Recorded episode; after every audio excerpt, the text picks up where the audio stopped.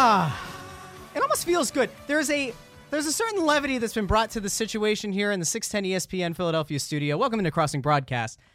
No Eagles this week. Well, no Eagles game, and it's almost as if there's a I don't know a little a little pep in the step around here. We don't feel like we're lamenting walking to the funeral of the Philadelphia Eagles. There's a weight lifted off your shoulder. You're There you're, is. you're too positive today.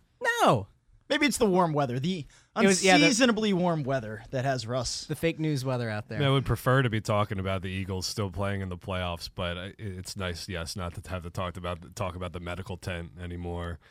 Uh, Mike Groh not, not around anymore. We don't have to talk about him. Not Mike Rowe. Don't have to talk about Carson Walch. So yeah, it's So- uh, it's a different. Uh, there's a different uh, vibe Corey in the Undlin. studios. Corey Undlin, we can talk about him. We'll talk about that in a second. We're you uh, just heard the dulcet tones of Kevin Kinkead, who you can find on Twitter at Kevin underscore Kinkead. How's everybody doing on a Monday evening? Next to him, with a backwards cap, smile, smile on his face, and love in his heart. Bob Wankel. Find him on Twitter at Bob Wankel CB. Can we talk about some baseball tonight? Are we going to talk a little baseball Yeah, mid January? Yeah, but We in, are. in fairness, it's not really about this team, is it? Nah, it's probably going to be about the Astros. Huh? Yeah. All right. I guess our team's not good enough to talk about, huh?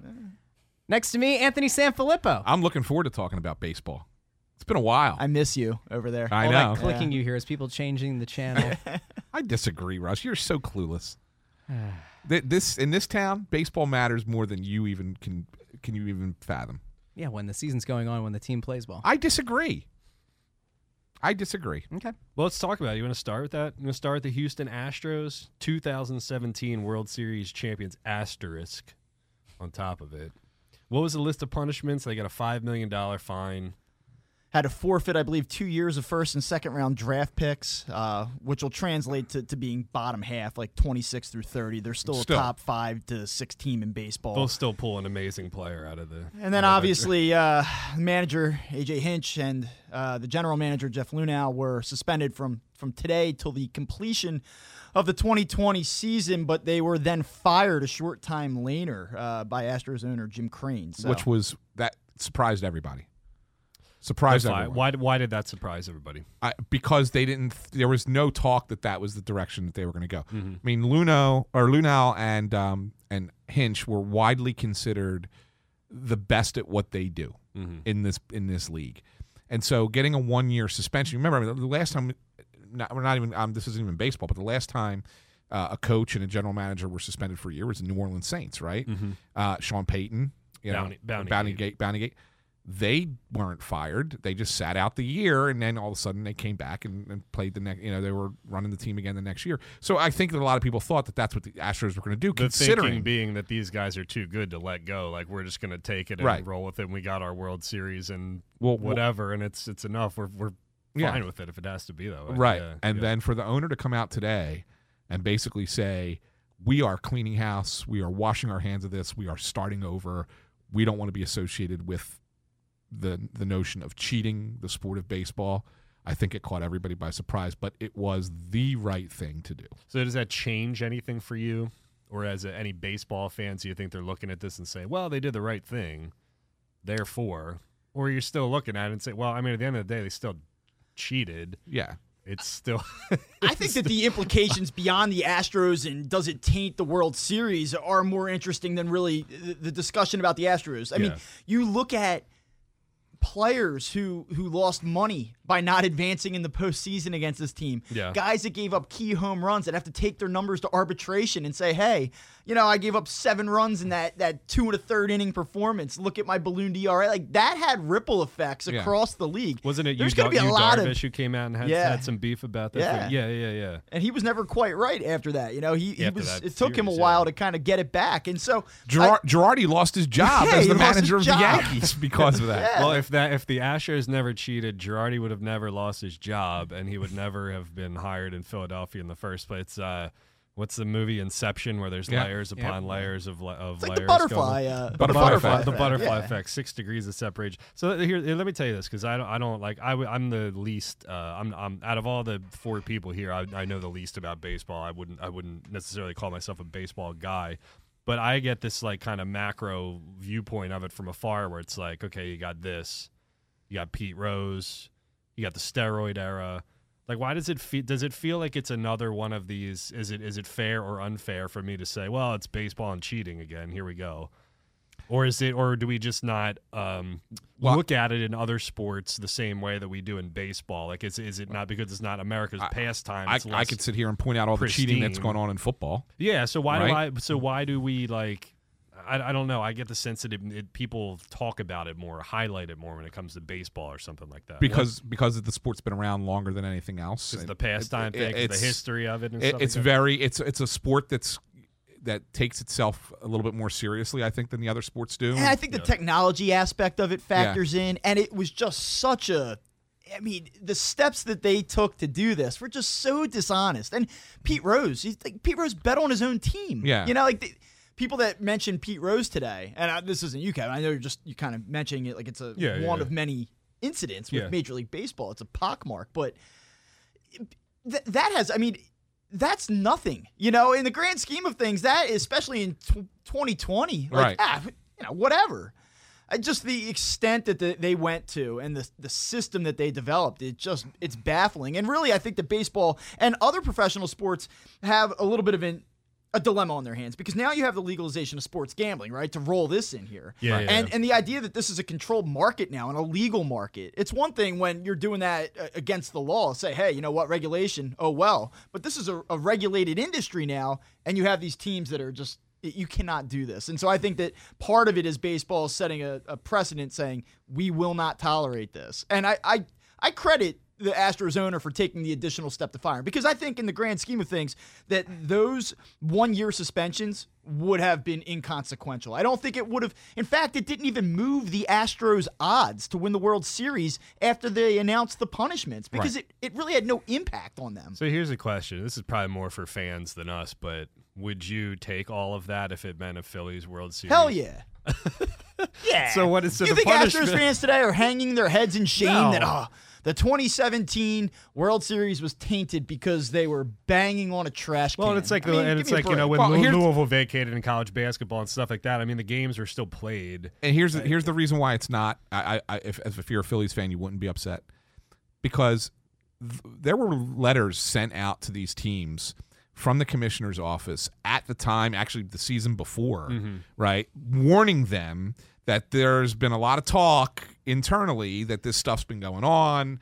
It cannot happen. Stop cheating. Don't do it. You get caught. There's going to be punishment. So it's not like the Astros were the only team that was looking for an advantage. Yeah, Uh, yeah, yeah. There were there were teams that lost 100 games that were probably cheating in some capacity. you- what's what's the saying? If you're not cheating, you're not trying. Right. You know, everybody's Or looking for some kind. Jesse of. Ventura, right? I mean, what do you say? You win if you can, lose if you must, but Yeah. always cheat, right? I mean, that was that was the famous saying. So I mean, like it's you know, it it was a sport problem, Mm-hmm. and the the Astros just happened to be the first team that got caught, and this is the punishment, and it's going to get worse because Alex Cora, the manager of the Red Sox, coming next. he was the guy. He's involved in two scandals. He was the only coach who was involved with the Astros scandal. The others were all players. He was the coach that was involved in that. Goes and gets a job in Boston. They win the World Series very next year, and they are cheating. Yeah. So what's his I think gonna he's going to be fired. I I, I don't know how scandalous. you I don't know how you survive that Right. after what happened today. So, if you're the owner of the Red Sox, are you proactive and just fire him now, or do you get your name dragged through the mud, then suspend him, then Well, fire you him? can't. You, I don't know. I think I you have to it give him due I, I think it process, sends right? a bad message to everybody else if you just go ahead and fire somebody. Yeah, without due process going through, because then it's like. Because then it turns into I like I hate to make this comparison, but then it turns into like a, a Kate Smith thing where you just put the blanket on the statue before you even actually do an, eva- an, Right. evaluation of it and like take stock of, of the opinions and let let the whole thing play out. But I mean, I think it seems inevitable that's probably going to end up in that place, right?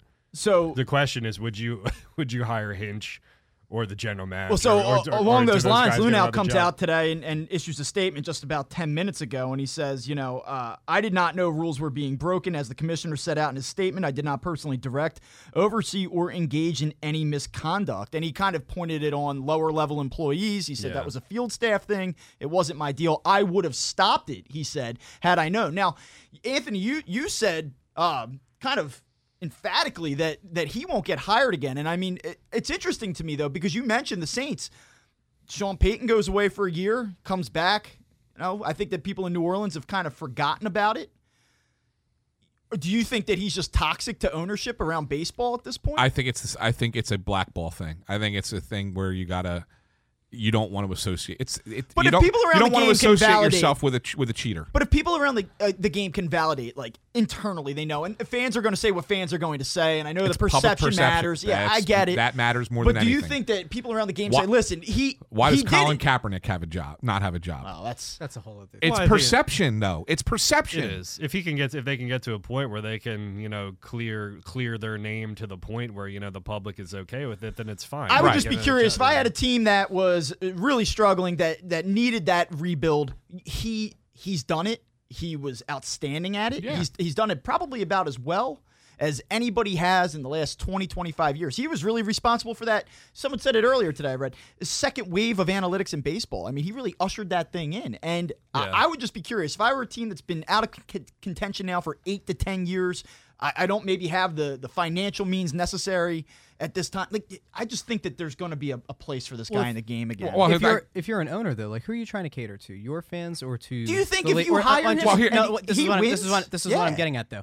If if you're an owner, do you care? Say like the Phillies. Say Middleton goes out Saying there and- is a GM and- that's and- been underwhelming and, and- decides that it's time to move on from Klentak because this guy became available and he and he's done such a great job of building a, a World Series winning team.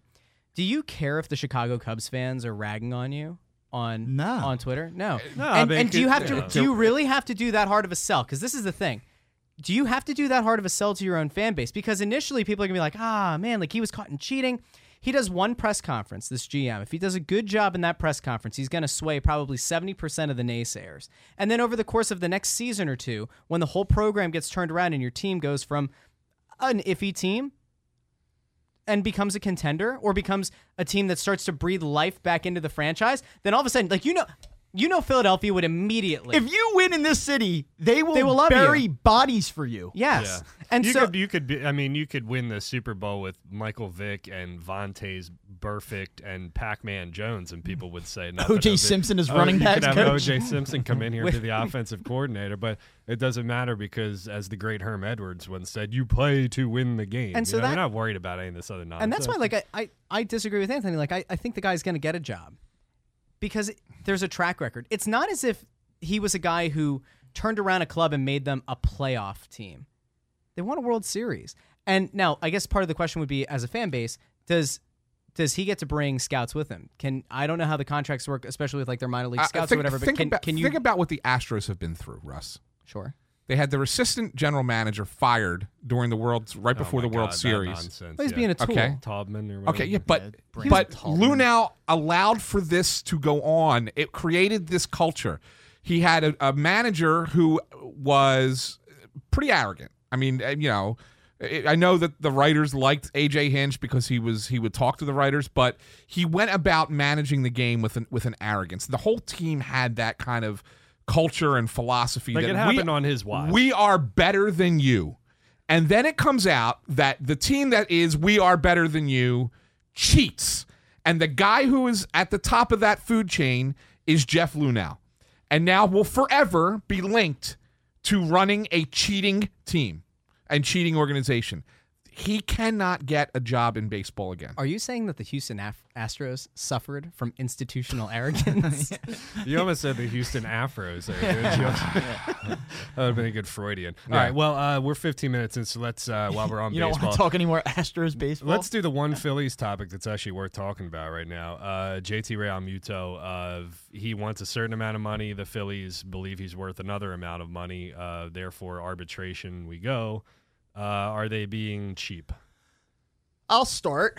Um, Would other teams have locked up JT? this is going to be a record uh, deal either way for Realmuto. A, catcher has never gotten this amount of money, whether it be 10 million or the 12.4 that he's asking for in, in this year of arbitration before he becomes a free agent. So let's start with that. Uh, it's been pointed out that this is a little bit about Realmuto himself. It's also about the catcher position. This has a, been a point of contention for the Players Association. Catchers being undervalued by baseball executives, and so him being the best catcher in baseball, this this has come to the forefront. I don't think that what the Phillies are proposing necessarily makes them cheap. Uh, I do think that in light of their resistance to go over the luxury tax, uh, I think their reluctance to kind of be aggressive and be all in over the, the last two off seasons up until the point now that they won't go over the luxury tax calls into question uh, their approach in this situation. I Can think in, say- in a vacuum, this isn't a big deal, but when you look at the greater picture, right or wrong, I think that the Phillies are developing a little bit of a perception problem with the fan base, and and I think it's fair to be critical of them because of it. Yeah, can you say stupid money and can you say sick money and can you talk about all these different things and then when you get to the make it sound like you pay the tax, but then when you start to get closer, you kind of get wet feet and you know maybe you're, you're thinking twice about it. But did they lay a did they lay a framework or a groundwork last year that is untenable for them to to keep up with? They're, they're going to be willing to go over that luxury tax if they have a season, a, a good start to the season. And they're approaching that trade deadline and are like, okay, now we think we have a chance. The rest you of think this Middleton year, needs to see needs to see just a little bit more. he needs to see that this team that was put together by Klentak and and MacPhail as president, Mhm.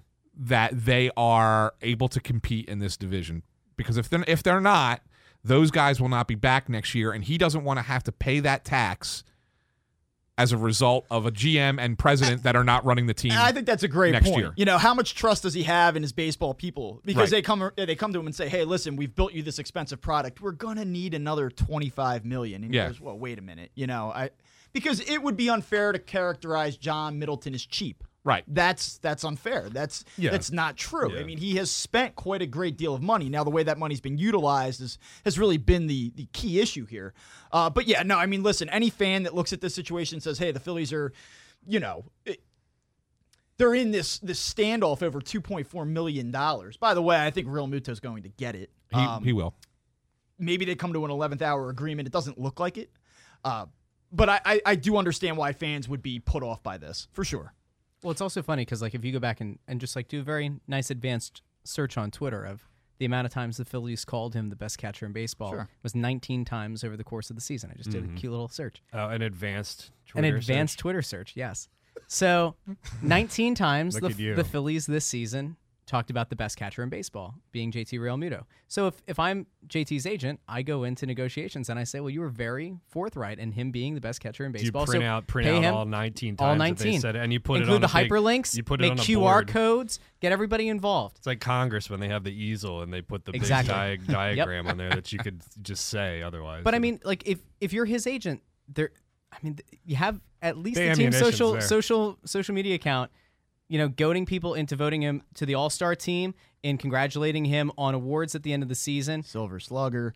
Uh, yeah, I mean, they will bring that up in that meeting, I am sure, but it really does become more of a numbers based uh, negotiation. Now, I will say this. Uh, I believe, Anthony, you can correct me if I'm wrong, that the last time they went to arbitration with one of their players was Ryan Howard. Ryan Howard in is correct. 08, Yep. right? So for the people out there that are saying, like, well, you know, if they're going to nickel and dime him in this situation, it's going to make it harder to sign him long term. I don't believe that whatsoever. If he likes it here and they come to him with a fair offer, multi year offer this spring, I think the deal gets done. I, I don't think there's going to be a, a sour taste left in his mouth to the point that it would inhibit their ability to lock him up long term.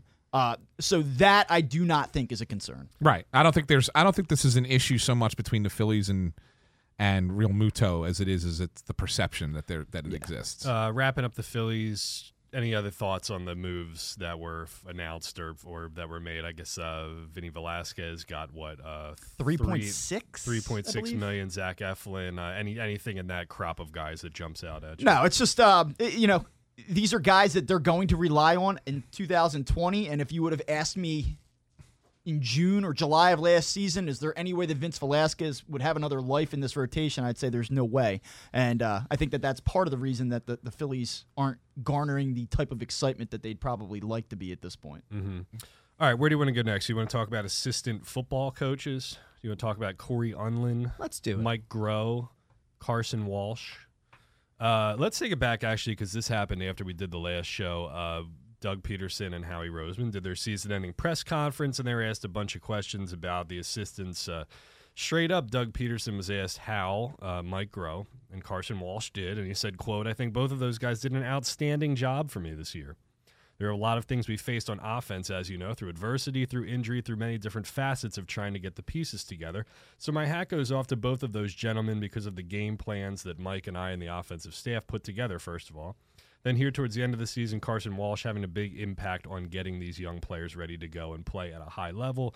That's not easy, blah, blah, blah, yada, yada, yada, as uh, George Costanza once said. and then they said, uh, the follow up question here will Coach Groh and Coach uh, Walch be back, though? And he said, Doug Pederson says, yes, both of those guys will be back. And then 24 hours later, they were fired. So, uh, f- did anybody else find that to be? As I, I wrote on the website, uh, it was a it was a PR disaster, and then not the kind of PR disaster where it's like the uh, the the Deepwater Horizon oil spill where it's where it's you got like you know uh, pelicans with oil on them and stuff. It's not like a long it's not like a long term kind of thing, but the way that they handled it in the um, you know in the idea of saying yes they're going to be back and then 24 hours later firing them, it just seemed like such a botched like PR staff kind of thing. I don't know how that happens, but I feel. But I guess the bottom line is I just like regardless of whether those guys were good coaches and deserved to come back or not, I feel like they did them dirty. Do you believe that the Eagles went into that press conference and did not make those decisions before speaking to the media? Like, do you we do we really believe that that Jeff Lurie let that happen and said, "Oh, wait, you know what? I, I heard what you said yesterday, but I've been thinking about it." As Jeff McLane, I believe, reported from mid December onward that he Yeah. did not want these guys back. That's the first time that Doug Pederson caught wind of of those wishes.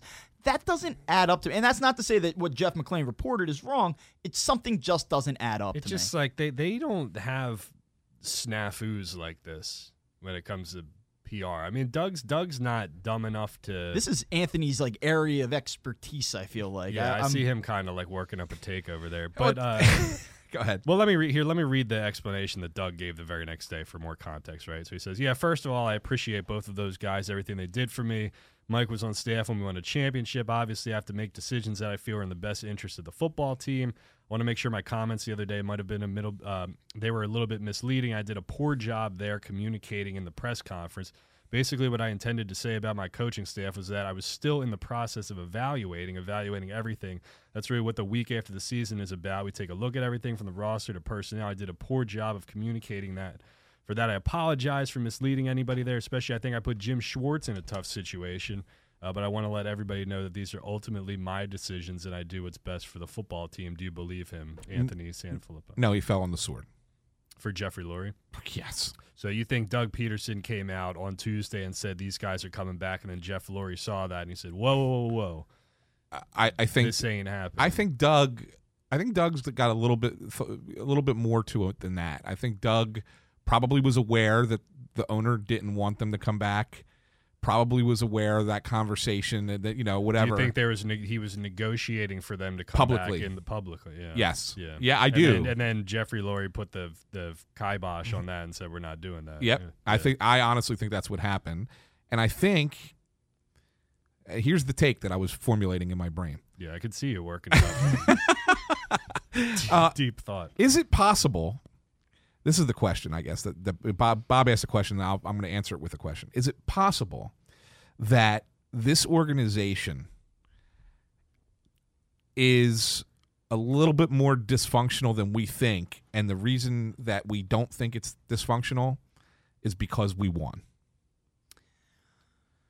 Is it that, or is it that No. we won a Super Bowl and now everybody's getting a little bit? Because- hey, it was me. Because was I, me. I felt like that there was at times in the past, if you really go back through the the Lurie era, there have been situations in the past, not this much of a snafu, but where you kind of thought one thing was going to happen and then something else, and mm-hmm. then mm-hmm. you know Joe Banner was was always kind of meddling kind yeah, of the guy, and stuff was kind of yeah. you know I what I'm saying? it, So yeah. like there have been inst- instances in the past prior to 2017 where you sit there and go, "Up, same old Eagles." Well, do you believe that they were on the brink of hiring Tom Coughlin or Ben McAdoo and needed Andy Reid to talk them into hiring Doug Pederson? Because isn't that something the former coach of your team was the guy that that lowered the boom and said you got to get this guy, and Let Jeff me- said he's my guy. Then Let me answer Anthony's question with a question because Jeff Lurie. Lots of questions. Welcome to uh, Crossing Broadcast, where yeah, we the- start with analysis and we answer the- questions the with title, questions. The title of this one will be Inception. Um, do you think Jeffrey, because Jeffrey Lurie uh, had, you know, let Andy Reid stick around for 14 years or whatever, right? And uh, then we had the whole Chip Kelly emotional intelligence nonsense and whatever. Do you think Jeffrey Lurie in 2020 is more of the owner who had to come in and be hands on and kind of take his football team back? Or now that Doug Pederson, who was an Andy Reid disciple, won him a Super Bowl, do you think it's the Jeffrey Lurie of old who trusts his coach to kind of do his thing?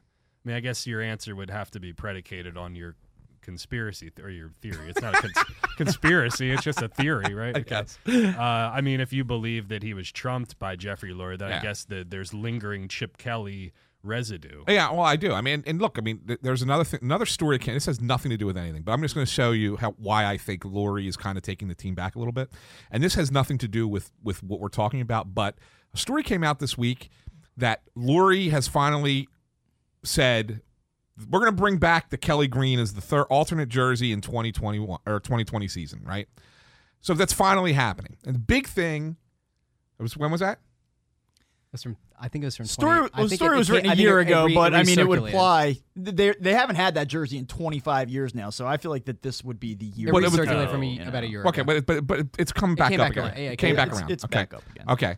Um, so if that's the case, you know, he's always had a, an argument with his ex-wife, who is the one who who dictates the midnight green and dic- dictates the all black everything, right, for the Eagles. So maybe he kind of takes that back and says, "Okay, now we're going to do that because that's what the fans want." Maybe he's getting a little bit more, showing a little bit more involvement as an owner, as opposed to just being a guy who sits in the back, writes the checks, and says, "I'll talk to you guys twice a year, beginning of the season, end of the season." Well, this, Let me- this would me- be nice if, if he was like more like Jerry Jones, because even though it'd be like a train wreck, he would come out and speak after every game, and we'd have more of an idea of what he was thinking and what kind of guy, guy he is and Right, where he's coming right. from, because he always speaks like once or twice a year. you Let know? me answer Anthony's question with a question. Uh, man, you getting do, you give us another Robin Leach impersonation it's- while you're at no, it. it's. is it worrisome to you?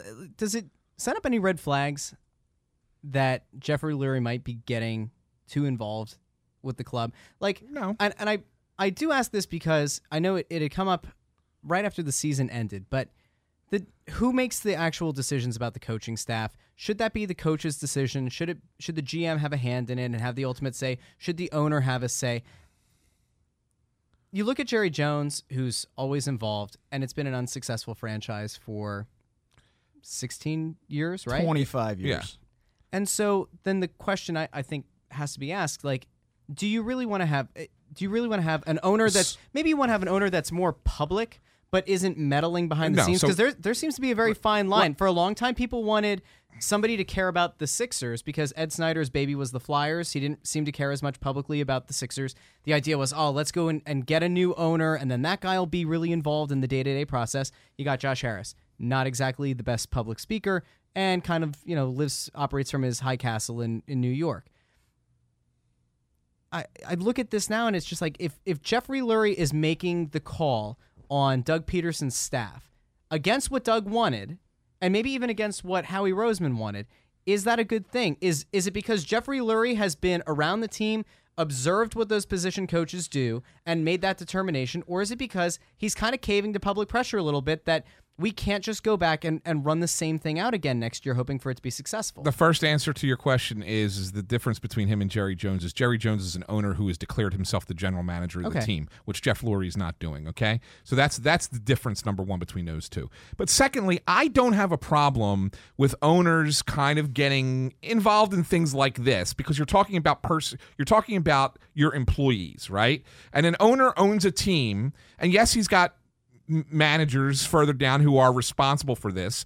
But if if he doesn't feel like they're doing the job the right way and needs changes need to be made, I'm okay with them stepping in from time to time. Yeah, you don't want them meddling, you don't want them hands in the cookie jar all the time, but here and there, I'm okay with it because look at it, this this is not necessarily a bad thing. Like, right? I These mean, guys weren't. There's no there's no evidence that suggests that these guys were good at their job. Right. You know, by the way. Right? That I think does need to be said. Like it's, this is not some great injustice Exactly. that Jeff Lurie is handed down upon with, all the inception questions upon questions, we've uh, gone well beyond the surface matter, which is, did the, should these guys have even been back in the first place? Right. Probably, probably not. Although it is kind of like you know unfair to Carson Walch, who's who's you know very new to that job, and they have they've had what like four wide receiver coaches in four years or something like that now. But no, I mean I I guess the question is you know, when you have Doug Pederson, and this will kind of segue into the next topic, but when Doug Pederson's a play caller, I'll, I'll give you kind of like an idea, and you, you guys tell me what you think of this. The the hot name out there is Deuce Staley, right? We'll make him the offensive coordinator. Well, I mean, you know, the offensive coordinator in the Eagles system is very hard to define, right? Because if you ain't calling the plays, then what are you doing? You're game planning. Uh, we don't know what the game plan is, so it's hard to evaluate you it, you know, at the college level, a lot of offensive minded coaches, and Dana Holgorsen did this at West Virginia, who I watched for eight years, underachieve, right? He calls the plays. He's an offensive Big 12 guy, comes from an offensive coordinator background. So he has two guys below him who are co offensive coordinators. And they're each like a position coach. You know, so it's like wide receivers, co offensive coordinator. It's like running backs, co offensive coordinator. So what if you did something like Deuce Staley, assistant head coach, running backs slash co offensive coordinator, and then you had like a young uh, outside kind of guy, either somebody from college or wherever, and make him, you know, wide receivers or whatever his specialty is slash co offensive coordinator, and it gives you a fresh perspective in there. Deuce maybe is re energized, you know, by the fact that he gets a bigger role, and then Doug kind of has like a group of of uh, you know a triumvirate of that- uh, offensive people planning. Doesn't that kind of feel like a, a medal for everybody? Everybody gets a trophy. Everybody gets an, like another internal promotion. Like I get why Deuce Staley. Deuce Staley not only has it because the running backs, for the most part, over the last few years, seem to have developed under him. Like Chris Clement came out of, or Corey Clement came out of nowhere to be a good player. Boston Scott He developed in front of Corey Clement. yeah. Uh, Boston Scott developed in front of our eyes this season. Like, is it just because Deuce also played here, and so there's a loyalty factor that fans feel? Because And if- Deuce if was Deuce not, was- and Deuce was here before Doug too, so he was not. He was part of Chip's staff. if Deuce were an exceptional position coach and they thought that he had offensive coordinator potential, wouldn't he have gotten the nod by virtue of him having been in the organization? Yeah, don't you Over think that Mike Doug Gro- over over Pederson Mike Groh. Groh? Like, Don't, Yeah, don't you think Mike Doug Groh- Pederson at this point would say like, "Wow, over last season, Deuce had a lot of really good ideas. He's qualified to do this job. Let's hire him." I think Yeah, the one thing that has become clear, and if if Jeff Lurie was involved in this decision, I think that it was done with the idea in mind that we need an outside voice. We need a different voice in the room. We can't just keep internally promoting. We can't just promote from within. Everyone's just kind of saying, "Oh, that's what I would have done. That's what I would have done." Yeah, because you don't want to get to a situation. Well, Th- This team to bring needs it up this team needs some new life Yeah, I- into I don't- this offensive I didn't. identity. I kind of accidentally go here because the guy has passed. Rest in peace, Ed Snider, who said we don't need a fresh perspective in the famous press conference or whatever. But yeah, I mean the, the Eagles do could kind of need an outside something. in terms of going But co, Deuce, Deuce Staley, um, Deuce Deuce uh, was uh, I think the knock back then, or the or the one thing that people used against him was like Mike Groh had been coaching longer in at all the different ranks. So the question was whether he was any good. I don't know. You know, he pointed out that he got fired by his dad in Virginia, but yeah, I mean Deuce Deuce. I think may, maybe that's part of the reason that he was he was from Chip's staff, and also he hadn't technically, even though he played in the league, he wasn't coaching as long. Maybe that's why people saw it as a thing. I didn't mean to interrupt. it's Let's get into the idea of the co-offensive coordinators and such after the break. Plus, if you want to call in, we've got plenty of time to talk about the Philadelphia 76ers who uh without Joel Embiid against Dallas, it was not a good showing. Kevin wrote up a bunch of stuff for the site as he always does. He is after all the machine. Want to get into some Sixers after That's the break right. as well. Give us a call 888-728-9941. Again, that's 888-728-9941. This is Crossing Broadcast on E 610 ESPN Philadelphia. Are you looking for your new must attend spot in all of southeastern PA? Go check out Odd Logic Brewing Company, located at 500 Bristol Pike in Bristol, PA. Odd Logic Brewing Company is the place to go to watch any Philadelphia sporting event. Plus, this weekend they've got Conor McGregor in his return to UFC. The prelims start at 8 p.m. The main card starts at 10 p.m. And Odd Logic Brewing Company will have food trucks outside and the match on every TV inside of their tap room. The best part this weekend, they will not charge you a cover to watch the fight. While most bars and most breweries will charge you an arm and a leg, Odd Logic Brewing Company costs you nothing. Check them out this weekend. They're open from 5 to 10 p.m. on Thursday, 4 to 12 on Friday, 12 to 12 on Saturday, and 1 to 8 on Sunday. Plus, on tap, they've got a wide variety. They've got Wander into Existence, a 4.8% Hefeweizen, Dear Summer, a 5.2% wheat ale, and off we go, a brand new double IPA, 7.8%, including some tropical and citrus fruit notes. Uh, they've got the Hooligan Factory at 6%, an American brown ale. On another level, 6.5% IPA. On another level with peaches, apricots, and vanilla beans, 6.5% IPA. And plus, they've got some handcrafted cocktails from 1675 whiskey, including a peach tea and a raspberry lime. Plus, get ready for this. This is exciting. For those who are your designated driver, try the Caveman Coffee Company Nitro Cold Brew, always available on Nitro. Give them a look.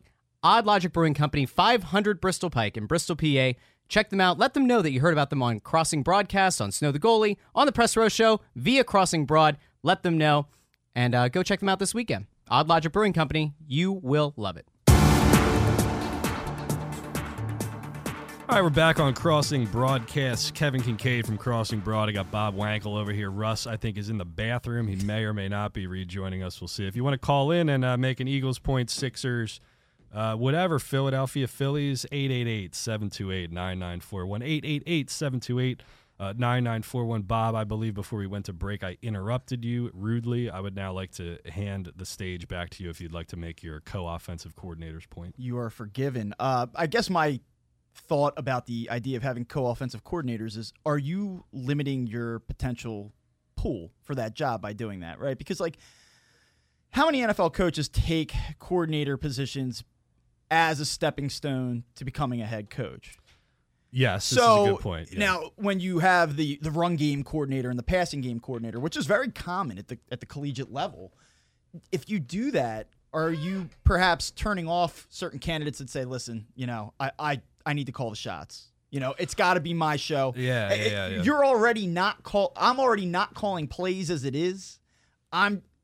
How do you? There's like, Yeah, how my do I sell is that there's already too many voices in the room as it is. Like, what am I? What really am I putting so now my are you diluting that position and its significance even further? Well, that's uh, you know, I think there's this uh, parallel to be drawn here to the 76ers, and uh, you know, Ime Udoka was on uh, Gregg Popovich's staff for a long time down in San Antonio, and then he comes to Philadelphia to be an assistant here. I'm wondering, well, what's the what's in it for him? He had interviewed at a couple places before. Maybe it's like a fresh start. Maybe he gets more responsibility in Philadelphia, and he's you know playing for a better team right now. If they go to the finals or if they go to the Eastern Conference Finals, his name is kind of in a higher profile spotlight. Maybe that's it. But that's a good point. Yeah, because if you're, uh, if, you know, say, we'll say John DeFilippo and uh, Deuce. Well, John DeFilippo is not a good example because he's coming off of uh, two failed offensive coordinator jobs, but. Somebody else who's new to it, you know, yeah, it's like, what? Do you, what? How do I convince people that what I did was impactful uh, for the Eagles when there was four other, five other voices in that room, and it's kind of like When, hard- when they talk about put- internal evaluation of position coaches, I'm always kind of curious as to what goes into that evaluation because how do you look at a guy like Carson Walch and and say, "Wow, Yeah. we have a hard wow, you were horrendous this season." I mean, on the radio. You know. know, like I, how do you how do you look at that? Because he clearly lacked talent. If anything, you could say, well, you know, once Greg Ward did get onto the field, he developed very quickly, and uh, Yeah. you know that's a, a feather in his cap. You know, I, I don't know. I mean, I think it's hard to look at the Eagles' production at wide receiver and say, you know, this guy did enough to be able to bring him back. But it, it goes back to what we saw, uh, you know, last season with Gabe Kapler. I could argue that he didn't have the talent, he didn't have Yeah. the pitching. So I don't know. But what was have- it? It was his guy in San Francisco who he Yeah. knew, and kind of internal stuff where it's probably that holds the weight of Doug, you're- Doug you're Pederson, out- a Super Bowl winner, you know, talking to uh, the Browns owner on the who's the Browns owner Haslam, Yeah, the Haslam, Haslam. yeah, t- telling him this guy's a real deal. Yeah. you know, I, I think a lot. I think probably more of it is that. You know, if I'm Carson Walch right now, I say, hey, I had Deontay Burnett, Shelton Gibson, who who was on the Browns practice squad, I believe, for the most of uh, the 2019 season. yeah, You know, West Virginia. I mean, unless you just look at it as JJ Arcega-Whiteside and a complete inability to develop. Maybe they had some high expectations for him eh, during minicamp in the summer, and then what they got out of him, they just said he was just so technically Well, unsound that we pinned it on him. Well, I- You Corey, also I'm- have the regression of Nelson Agholor. Yeah, Yes or, and no, Like, but like, do at you- what do point you do you pin- put that you- on the player, right? Like, I think a lot of it the is on the been in the league but- for five years, and I mean, it was a productive player in one season under keep- I'll three keep- different, four different wide receivers coaches. And I'll keep beating the drum too and saying like he had to play different positions this year when the deep threat went down for two straight years. I mean, he was really good when he played in the slot in the Super Bowl. Like I'll try to give credit where credit's due on that one. Yeah, he's got to go, but I mean that that situation was just untenable that way. You know, Corey Undlin too. It's funny because you talk about like you know I was looking at the reaction to him uh, taking the. Um, Lions uh, defensive coordinator position today, and a lot of the reaction from Eagles fans was like, "Well, the corners stink," you know. So I'm glad he's gone or whatever. Uh, but you know, again, so what? So what's the what happens there? You know, he's got 16 years of experience. He knows Matt Patricia going back 16 years now. And you know, again, like how do you do those evaluations? As if you would look at the if the Eagles corners in a vacuum and the way they performed, you would say, "Wow, these guys stink." But then again, there's layers, inception, right? So Jim, how much of it is Jim Schwartz's scheme? How much of it is injuries? How much of it is because Ronald Darby isn't maybe not might not be that good? Like again, it's, I'm on the other side of it with Undlin. I, I look at the injuries that he had to deal with and what they were able to do to piece that secondary together. The one guy that I would say they may not have gotten as much out of him as his talent would indicate would be Ronald Darby. But Yeah, Jalen Mills yeah. is what he is. He lacks top end speed. He competes. Cre'Von LeBlanc zone. came out of nowhere. He's become a very good uh, nickel dime corner for this team. strap. Strap.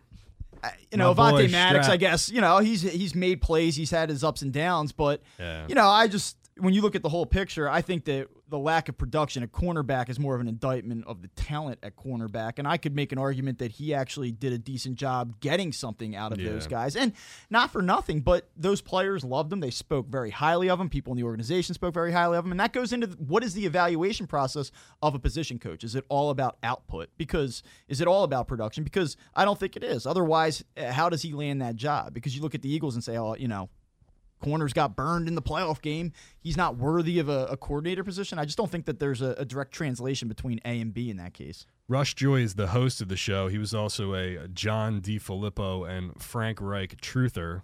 Uh, I'd be interested in getting his take if he's willing to share it on John DeFilippo being fired for the second time in two years. John DeFilippo deserves another job in this league. And there's one simple reason, and his name is Gardner Minshew. That in and of itself is enough proof that the guy can develop a quarterback. We saw arguably Carson Wentz's best season with John DeFilippo as coordinator. Sure, Carson this year. So does broke- he deserve to be a coordinator because of this? Or if if we want to go just with the, be if we a want really if we good want if we want to go quarterbacks with coach? the co-coordinator, then maybe. As an OC, I don't know. I genuinely don't know because again, it's like we say about every um, position coach or every assistant coach, we don't actually know what they do because we're not with them. John DeFilippo, I think, just he's he's found himself in a couple of situations where it was almost a no win. Like in in this case, is Nick is Foles. is is DeFilippo in a bad spot in Jacksonville? Was he in a bad spot because the organization overvalued what Nick Foles was as an NFL quarterback? Is that why he ultimately was axed? well, did or- he have anything to do with the acquisition of Nick Foles? Well, and he That's got why- in- he and- got and, in- and I'm saying, and yeah. so And he got injured, too. And so is it all, is part of this just damage control by the front office to say, you know what, we didn't get the most out of this quarterback, and it's DeFilippo's fault? Like I don't see it. I think DeFilippo kind of had a reputation for being a little bit of a hard guy behind the scenes too. Maybe it just didn't jive with some people, but yeah, again, and uh, Frank Reich not necessarily. I mean, he's a good coach, but I don't think Indy was Well, the story lighting, of- lighting the world on fire. the story with then- DeFilippo has always been that he was kind of like the bad cop to Frank to Reich's the good, good, cop, right? yeah. So it was a complimentary. But thing. now is that something? Is that a is that a dynamic that this Eagles offense needs? Do they need somebody to come into the room and make it a little bit uncomfortable? You know, is is in Yeah, light of like- what we watched this year, do you think that being a little bit too comfortable, being a little bit too set in their ways, was a problem with this offense, along with lack of talent, a lack of, a lack of playmakers, a lack of guys that could take the top off?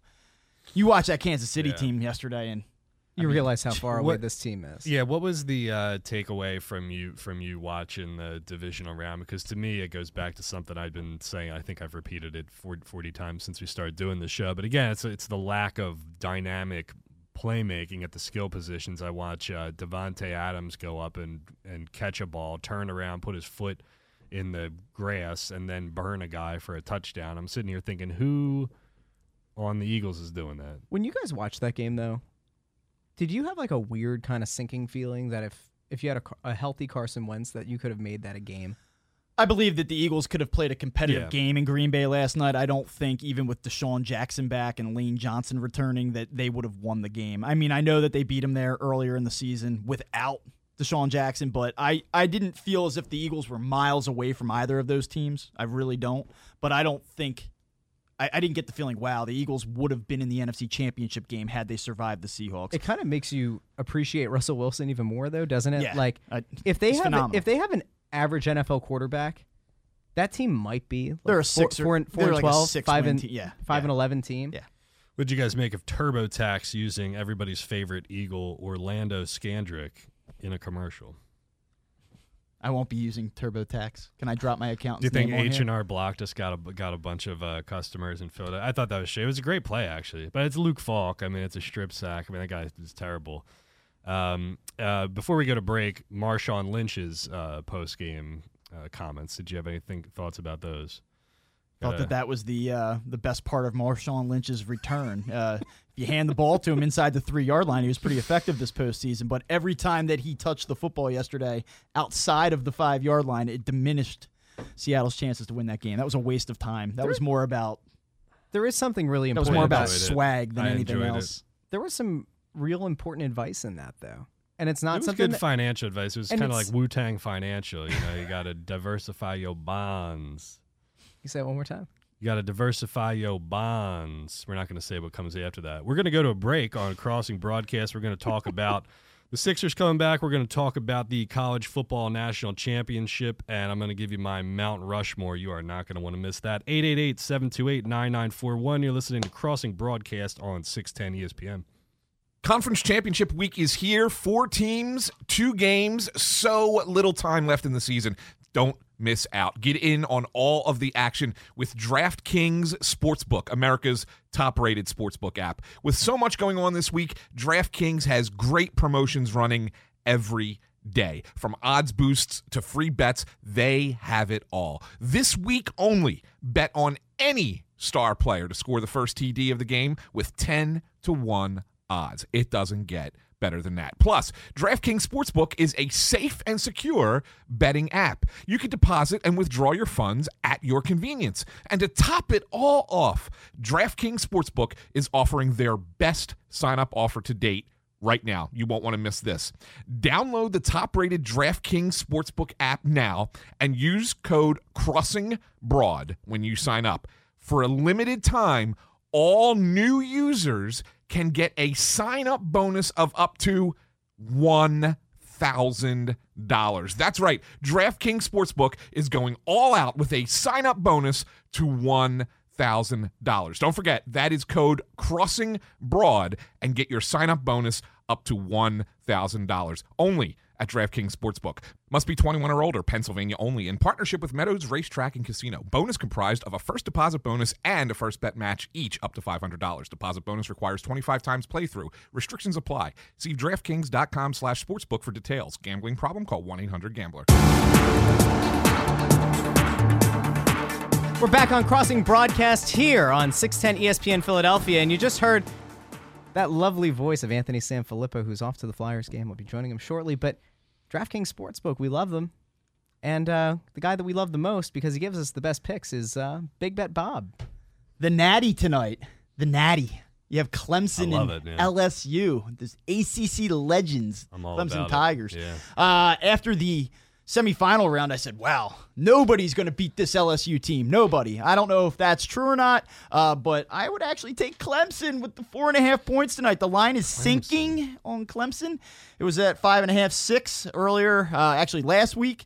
Now we're sitting at four and a half. Um, I got to be honest with you. The team's won 25 straight games. Dabo Swinney, I think, is actually reaching the point where he's underrated, as Kevin has a gag reflex as I say that. I, I just think that, to be perfectly honest with you, and we're going to talk about this game a little bit in a minute. Um, I think that it's amazing that you can win 25 straight games, come off a national championship, and and be able to look your team in the face with a, a sh- or look your team uh, in the eye with a straight face and say nobody believes in us. It's hard. I know, man. It's hard to pick against Clemson. They are really good. The ACC thing and the SEC thing is strange. Um, Clemson has a really, really, really good defense. Like, do not sleep on that defense. Um, LSU LSU's has arguably the best has the pass best defense off- in the country, yeah, also, You know, I, I- you know, I look at and offense. I look at LSU. You know, earlier in the year, you know, they gave up 38 points to Texas. They gave up 38 to Vandy, f- 28 to Florida. The the best, but they were. Ki- I mean, they were killing teams. 55 points, 45 points, 65, 66, 42, 42. The fewest points that they scored this year was against Auburn. Auburn was probably the best defense that they faced. Clemson's defense is better than Auburn's defense. I just get the feeling it's going to be like a little more of a lower scoring game, I think, than people realize. I watched Oklahoma in person this year, and I was not really impressed with them defensively. Like I, I, I think that what LSU did to Oklahoma offensively was not really surprising to me. Uh, if they can do anything close to that versus Clemson, I would be stunned. Like I, I feel like this is more of like a like a 24 to 20 or like a 27 to I won't do it, but if I had to bet the total, I would I would take the under. I would actually go under 65 and a half, and that's dropped from 69 and a half to 67 and a half. Now it's sitting at 65. Yeah, Clemson Clemson won their games 52 to 14, 24 to 10, 41 to 6, 52 to 10, 21 to 20, 45 to 14, 45 to 10, 59 to 7, 59 to 14, 55 to 10, 52 to 3, 38 to 3, 62 to 17 and then 29 to 23 in the in the semifinal. But the team that gave them the the most trouble um, offensively during the regular season was North Carolina. North Carolina hung a ton of points on Temple. Temple's defense is not bad either. So I, it's just hard. It's hard for me to look at two teams that are 14 and 0 and say that. I love LSU. I love. Joe Burrow, but I do think that you get three, four years down the line, and you look back at this game. Clemson may have the better quarterback. They yeah You know? yeah I never all the talk is about Burrow, but uh, Trevor Lawrence has has not done much wrong. I, I think people were just looking for a little bit more from Clemson, which was hard for them to show when they were beating the crap out of Boston College and, and I think there's like something to be said for a lack of know? motivation. How do you get up week in, week out when you know that when you show up, you probably will win the game? you Quick know? Sixers note tonight. Uh, they're on the road uh, playing Indy. Bit of a revenge game for them. They got their doors blown off on New Year's Eve by T.J. McConnell and company not long ago. So, and they're coming off a bad game in Dallas, coming off a great game in that one against Boston. Uh, you know, glass half full. I think for me still. You know, because Joel Embiid's not playing, and you know, the fact is they've got three wins over Boston. They beat Toronto. They beat Miami. They beat Indy. They beat uh, Milwaukee, so they've they've beaten all of the teams that are above them in the East, and so in a way they've passed the test against the the best teams that the Eastern Conference has to offer. The problem is they can't get up for Orlando on a Thursday night, you know, or they can't shoot against Dallas on a Saturday night. So, yeah, to me, it's it's less about any long term concerns I have. I think they're built for the playoffs. It's just about getting there where you don't have to go on the road in the first round or the second round, you know, which looks like it's going to be harder for them to do, but. You know, one of the interesting topics was did they have to shoot more three pointers? Brett Brown was asking this. He said, quote, last week, this is where my problem is. This team needs to find more three point opportunities. We do. We need to hunt threes in a more definitive way than we currently are. I think the three point shot is not about, okay, we need to make more, we need to take more. And to his point, the Sixers shoot 36% from three this year. So that's 12th in the NBA. They're only shooting 33 points per game. That's 25th out of 30 teams. So, I mean, wouldn't col- common knowledge suggest to you, Russ, that if you're good at something, that you should keep doing it? It would, but it's not how the team's built. But it's nuance, yeah. It's not only you look at the roster construction. We know that Ben Simmons won't shoot from deep. Josh Richardson's a very iffy, a, a somewhat reluctant three point shooter. Tobias Harris is. If there was anything you could take away from the Dallas Mavericks game, I think it was the first half. Toby, when he was aggressive, constantly driving, and was looking to get himself to the line, which has been an issue with this team. The the big fear, and and this is I think part of the problem is you need some of your ancillary players to step up and come in off the bench and be reliable knockdown three point shooters. And I I don't mean to hit the hive and get the bees all angry. He needs to, Mike Scott needs to start shooting. But the better. Mike Scott hive has gotten really quiet over the last month or so. Uh, I hate to bring it up to these people because you know they're. I, I get that Mike Scott's a relatable guy. People enjoy him. He he seems like a a decent dude. But I'm to but- need you to hit a shot. But he's shooting 26.7% from three in the month of January. Uh, he did have a better December than November, but even in November in 16 games, he shot 30%.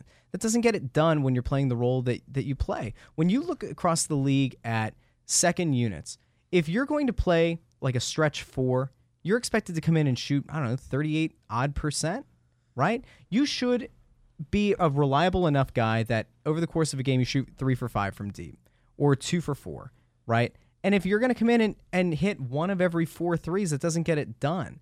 And it's it negates so much of what Mike Scott should bring to the table. And he's he's proven in multiple scenarios to just be unplayable in a lot of situations this year. The the thing that you brought up about this team being built for the postseason, I think, is the thing that people have to have to keep their heads on. You straight gotta hang about. on that, yeah. yeah. Because, look, is it a problem if your team is unable to get up for these games against lower or against bottom feeding teams or against fringe playoff teams? Sure, and and you can get upset about it, and if you so choose to, then by all means. The main thing here is that they need to try to get up to that second seed. They're not going to catch Milwaukee, barring a Giannis injury. But if you get the second or third seed, you're pretty set. You This don't want to have to go on the road until the, the Eastern Conference Finals. Yeah, Yeah, you've- you've gotta remember, another similar situation. This team matches Milwaukee. They're both 18 and 2 at home this season. Um, the only team that's been arguably better is Miami. They're 17 and 1 at home. So home court advantage is really big. And and if you want to say Miami, you know, they they smashed Miami earlier in the season and they got got, you know, Miami got their revenge on them. And if you don't think that Jimmy Butler is going to play mind games with Ben Simmons in the postseason, I, I you know, I don't know what to tell you. It's it's going to be a thing. The the the big thing here is, and Anthony and I had this discussion during the last Flyers game. It was, I look at at like, what do you think this team should be, right? And you go back to the double digit streak that the team went on, winning uh, when Markelle Fultz broke Joel Embiid's face, and it started spawning once again when Embiid went out. The first half of the Dallas game, people were like, man, this seems really buzzing.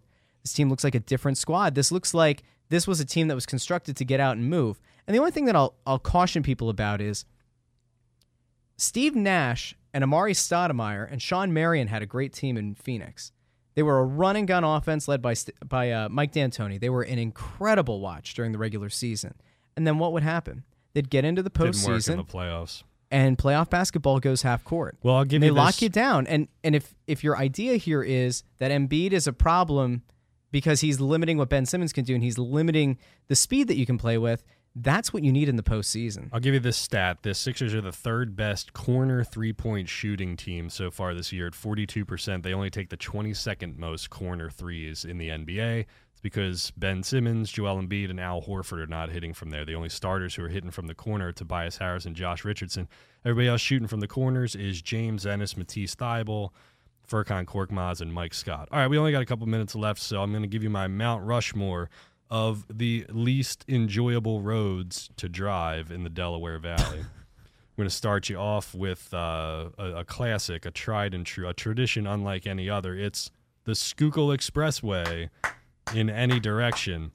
Then I'm going to give you uh, 95, uh, north or south, really, Girard uh, to Cottman, where PennDOT, uh, for some reason, is rebuilding the highway, just moving it like 10 feet to the right.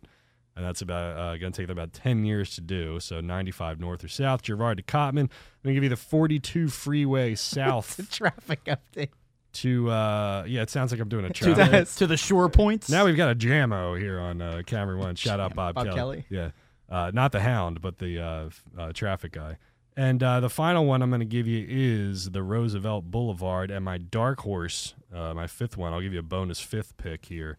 Uh, 322 coming off at 95 South when it goes from a highway into one lane. So those are my it's my Mount Rushmore of the least enjoyable roads to drive in the Delaware Valley. I like your road takes, and I want to point out really quickly because we've got to get going that there was something on TV this week that both uh, Bob and I featured in on, along with the maestro.